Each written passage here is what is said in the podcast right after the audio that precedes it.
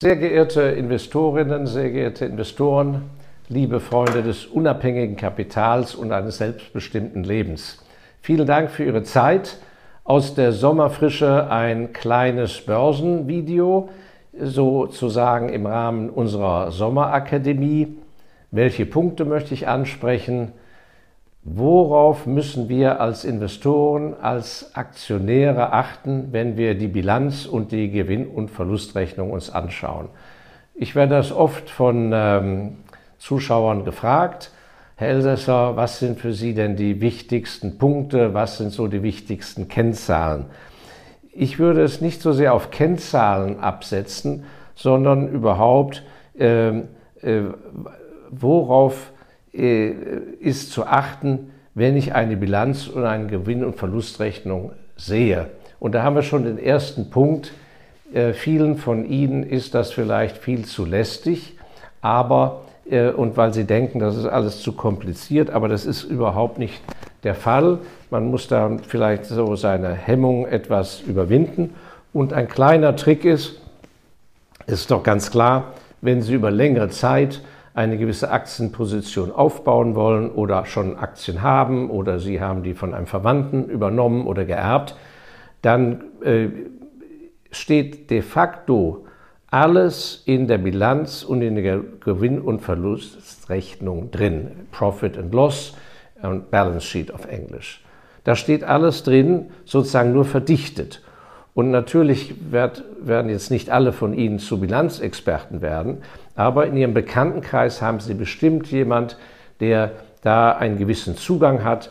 Das ist vielleicht jemand, der einen mittelständischen Betrieb führt, jemand, der im Rechnungswesen arbeitet, jemand, der mal beim Steuerberater gearbeitet hat. Also wenn Sie sich ein bisschen umschauen und Sie brauchen dieser Person ja nicht zu sagen, wie viele Aktien Sie von dieser Firma haben, aber Sie können ihn ja sozusagen, wenn Sie was Gutes tun, auf ein, äh, auf ein Glas Bier einladen oder wie auch immer, können Sie ja ganz im Privaten mal fragen, schau mal hier, das ist die Bilanz, mich interessiert diese Firma, hier ist die Gewinn- und Verlustrechnung, was fällt denn dir ja auf? So, und wenn Sie mit dieser Person dann da zusammen sind, dann geht es los bei der, immer mit der Gewinn- und Verlustrechnung, weil aus dem Gewinn und dem Verlust das fließt dann nachher in die Bilanz ein. Also ich starte immer mit der Gewinn- und Verlustrechnung und da ist dann an oberster Stelle ja immer der Umsatz und alle Welt achtet darauf, äh, ist der Umsatz der Firma gestiegen. Man möchte, dass die Firma ja wächst und das schlägt sich im Umsatz nieder.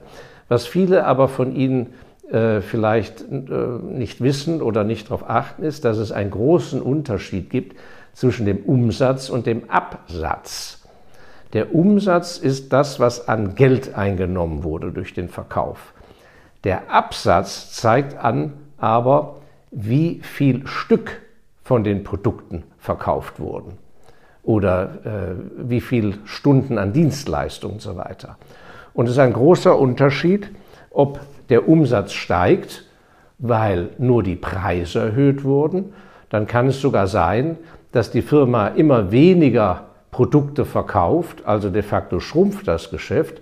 Weil die Firma aber in der Lage ist, den, die Preise zu erhöhen, sieht der Umsatz wie nach einer Steigerung aus. Der Umsatz ist dann gestiegen, es kommt mehr Geld in die Kasse, aber hinter den Kulissen bröckelt es, weil die Firma ist nicht mehr in der Lage, ihre, mehr die Produkte an den Mann zu bringen. Also ein ganz, ganz entscheidender Faktor. Und der, der Absatz der Produkte der steht eben meistens nicht in der Bilanz, weil in der Bilanz sind die reinen Geldgrößen. Also, und das ist bei jeder Firma anders, muss man dann im Geschäftsbericht schauen, wo ist erwähnt, wie es mit dem Absatz steht. So, und wenn das nicht zu finden ist, dann sollte man an die sogenannte Investor Relations Abteilung schreiben das sind diejenigen in der Firma, die für die Beziehung zu den Eigentümern, zu den Aktionären zuständig sind. Das nennt man auf Englisch Investor Relations, die also die Beziehung zu den Investoren aufrechterhalten. Und da bei denen fragt man nach, liebe Leute, wie ist der Absatz? Sind eben äh, eine Million Pack verkauft worden, wie im letzten Jahr, oder 1,1 Millionen Pack?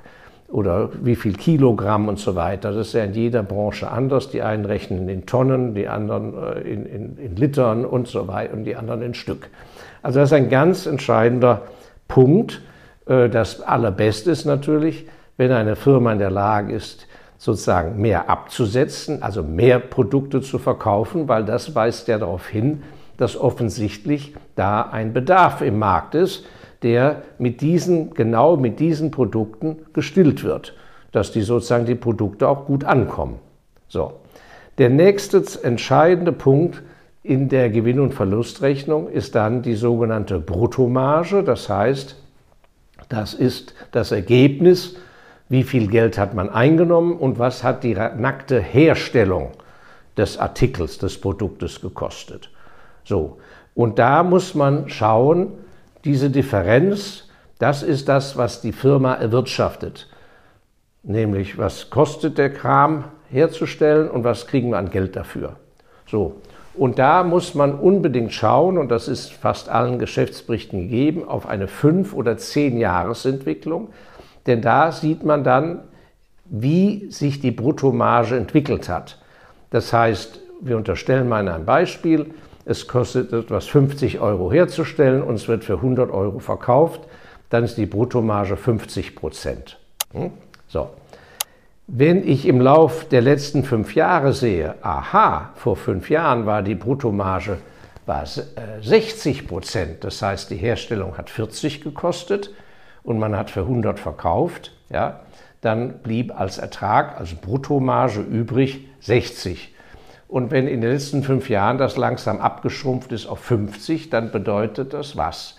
Es bedeutet, dass wahrscheinlich der Verkauf, die Verkäufer auf der Firmenseite in einer immer schwächeren Position sind, die Preise für dieses Produkt am Markt zu erzielen. Das heißt, die Kunden sind nicht mehr bereit, diesen Preis zu zahlen.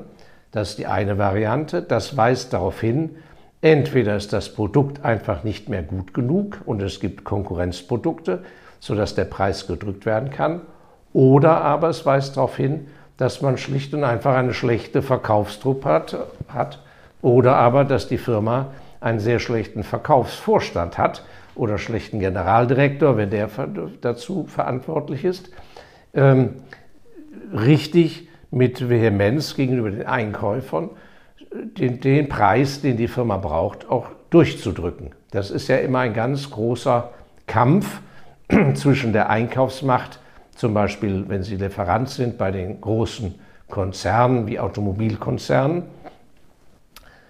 Die sitzen sozusagen einerseits am Drücker, auf der anderen Seite können die ohne Lieferanten auch nicht leben. Ich muss gerade einen Schluck trinken. Und das Gleiche gilt ja auch im Einzelhandel, wenn Sie ein, so ein, eine, ein Süßwarenprodukt herstellen oder ein Getränk, sind Sie sehr abhängig von den, der Einkaufsmacht der großen Supermarktketten. Einerseits können die verfügen, wie sie wollen, auf der anderen Seite, wenn ihr, äh, ihr Artikel, ihr, ihr Produkt äh, sehr begehrt ist, ein gutes Image hat, eine gute Marke ist, können die und bei den Kunden beliebt ist, dann können die, können die Supermarktleute sie nicht einfach ignorieren. Also in diesem Spannungsfeld kommt es eben sehr darauf an, wer wie verhandeln kann. Also es ist ein ganz entscheidender Einblick in sozusagen die Leistungsfähigkeit des Managements. Auf der anderen Seite weist es vielleicht darauf hin, wenn die Bruttomarge sinkt im Laufe der Zeit, dass die Kosten eben übermäßig steigen und dass von daher vielleicht der ganze Produktionsprozess hinten dran hinkt, weil andere äh, vielleicht das sehr viel effizienter herstellen können oder aber auch hier einfach die nötigen Preise nicht mehr im Markt erzielt werden. Das ist deshalb so wichtig, weil aus dieser Bruttomarge, die oben erzielt wird, das ist sozusagen der Schwamm, aus dem nachher alles andere rausgedrückt wird. Das Geld für Forschung und Entwicklung, für Marketing, für, für Verwaltung, Vertrieb, aber natürlich nachher auch für die Steuer. Und am Ende bleibt dann übrig der Ertrag der Firma.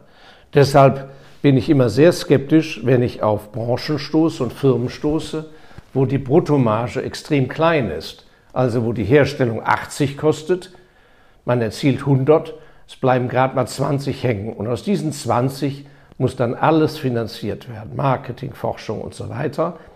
Und das ist dann äußerst kritisch. Insofern ist es sehr interessant, einmal nach Branchen zu schauen, die eine sehr, sehr hohe Gewinnmarge, Bruttomarge haben. Und auf der anderen Seite dann innerhalb einer Branche zu schauen, wie sind denn da die Unterschiede? Und die sind gewaltig. Sie werden also in ein und der gleichen Branche, auch über die Länder hinweg zum Vergleich, werden Sie Firmen finden, die haben eine Bruttomarge vielleicht von 30 Prozent und eine Firma, die genau ähnliche Produkte herstellt, hat eine Bruttomarge von 60 Prozent. Dann würde ich mir mal genau anschauen, warum hat der eine nur 30 Prozent? Entschuldigung. Und warum der andere 60?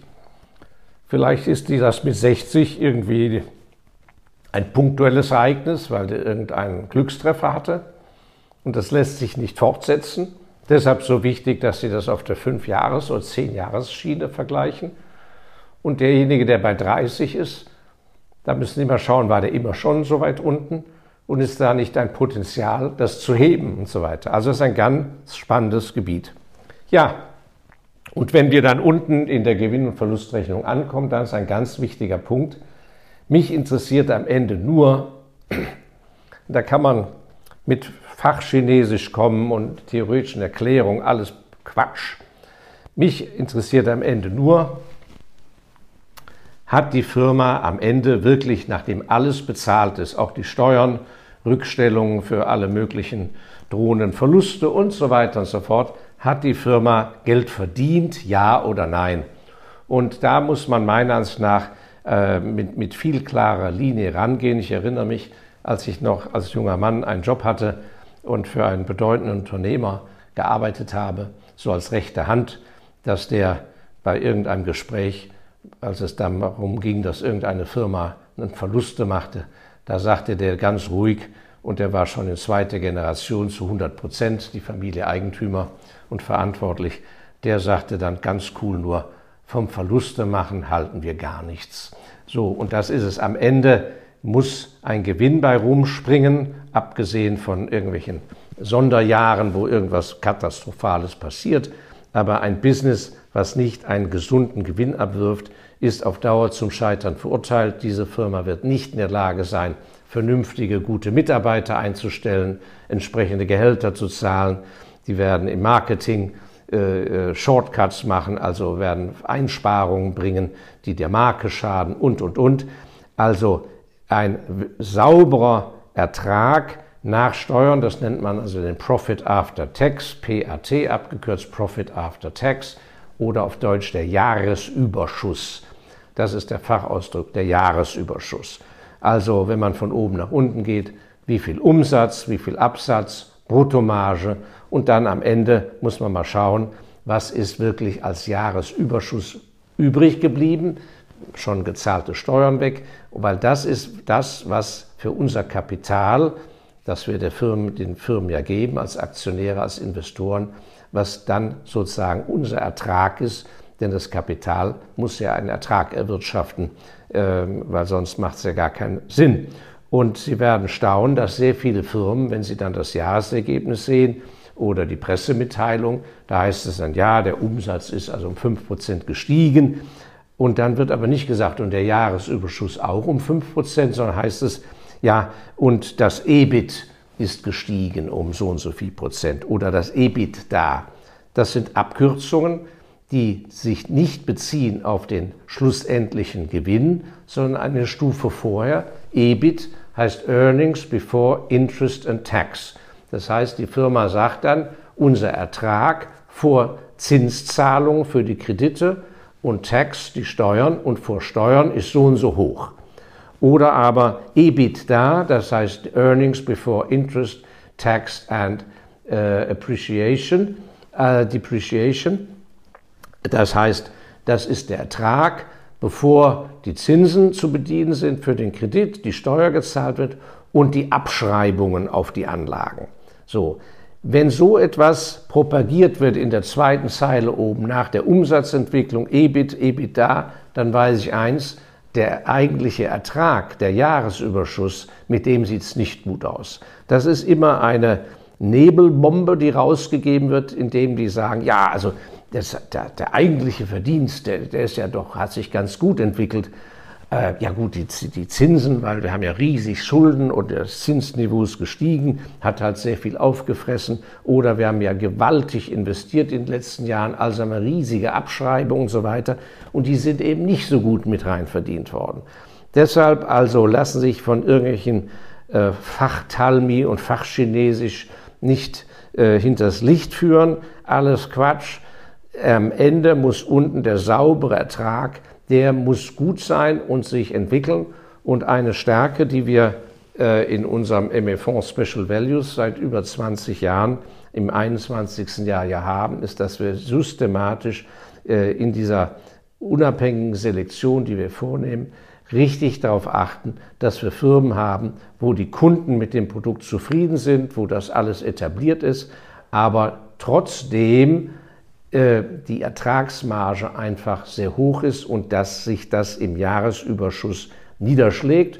Und in der Regel haben wir tatsächlich Firmen in den jeweiligen Branchen, die zweimal oder dreimal so viel verdienen in einem Jahr wie die meisten Konkurrenten. Und das bedeutet schlicht und einfach, wenn unsere Firma ein Jahr hinter sich hat, hat sie für uns so viel erwirtschaftet, wie die andere Firma drei Jahre braucht. Und das ist, was am Ende den großen Unterschied ausmacht. Ja, und das alles schlägt sich dann in der Bilanz nieder. Da möchte ich Sie aber jetzt nicht über Gebühr zeitlich strapazieren. Bei der Bilanz ist es schlicht und einfach ein entscheidender Punkt. Schauen Sie bitte auf die Verschuldungsseite. Äh, je mehr Eigenkapital, ich bin ein konservativer Investor, je mehr Eigenkapital die Firma hat, umso besser. Wir haben jede Menge Firmen, die haben überhaupt keine Schulden, die haben Cash-Überschuss. Und die Finanzmathematik und die Finanztheorie an den Universitäten lehrt also, dass das ganz großartig ist, wenn man mit wenig Eigenkapital arbeitet, mit ganz viel Schulden, weil dann äh, äh, schlägt sich der Ertrag ja auf dieses wenige Eigenkapital gewaltig positiv nieder.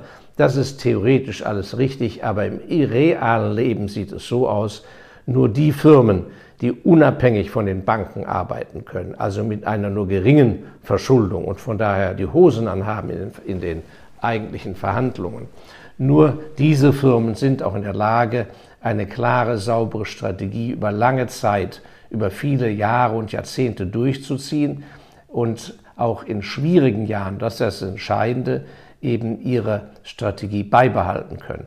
Alle anderen kommen sofort unter den gewaltigen Druck, weil die Finanzindustrie dann kommt und sagt, liebe Leute, also euer Gewinn ist ja gesunken, es ist ja eine riesen Weltwirtschaftskrise und so weiter. Und äh, wie ihr das bisher macht, so geht das aber nicht. Äh, wir wünschen das und das und das und dann wird einem praktisch der äh, ganze Kram diktiert. Und ich werde das nie vergessen, in meiner Zeit 1990 in Australien, als ich dort äh, gearbeitet habe, war eine gewaltige Finanzkrise, die Zinsen waren unheimlich hochgesetzt. Und was war da? Äh, bei fast allen diesen australischen Konzernen, die übermäßig expandiert hatten mit riesigen Schulden, überwiegend waren die japanischen Banken die Kreditgeber. Ja, da haben die japanischen Banken ganze Abordnungen von Mitarbeitern von Japan runter nach Australien geschickt und dann hockten sozusagen in ihrem Büro im Nebenzimmer nebendran die Bankenfritzen, wenn ich das so sagen darf, und haben praktisch Tag und Nacht sie kontrolliert und aufgepasst und äh, die großen Zahlungen mussten von denen abgesegnet werden und, und, und. Also der Kreditaufpasser sitzt dann bei Ihnen im Büro. Das ist alles Unsinn. Insofern ist das die entscheidende Sache. Äh, keine übermäßige Verschuldung. Das ist schon bei einer gesunden Gewinn- und Verlustrechnung eine klare Sache. Und wenn eine Firma über Jahre und Jahrzehnte gut verdient, gibt es keinen Grund, warum sie eigentlich sehr viele Schulden hat, dann stimmt etwas nicht. Gut, ich hoffe, ich habe Sie zeitlich jetzt nicht überanstrengt. Ich wünsche Ihnen weiter eine sehr schöne Sommerzeit und äh, hoffe, dass ich Ihnen ein klein wenig es habe schmackhaft machen können, sich mal mit einem guten Bekannten oder einer guten Bekannten mal dem Thema Bilanz zu widmen, dort wo Sie eh gerne viel investieren möchten über lange Zeit, ist das ein wunderbarer Kompass, den Sie sich auf den Tisch legen können. Ich danke Ihnen sehr. Bitte teilen Sie das Video mit Freunden und Gleichgesinnten. Abonnieren Sie unseren Kanal. Das unterstützt uns. Ich danke Ihnen sehr und wünsche Ihnen alles, alles Gute bis nächsten Freitag. Ihr Markus Elsässer.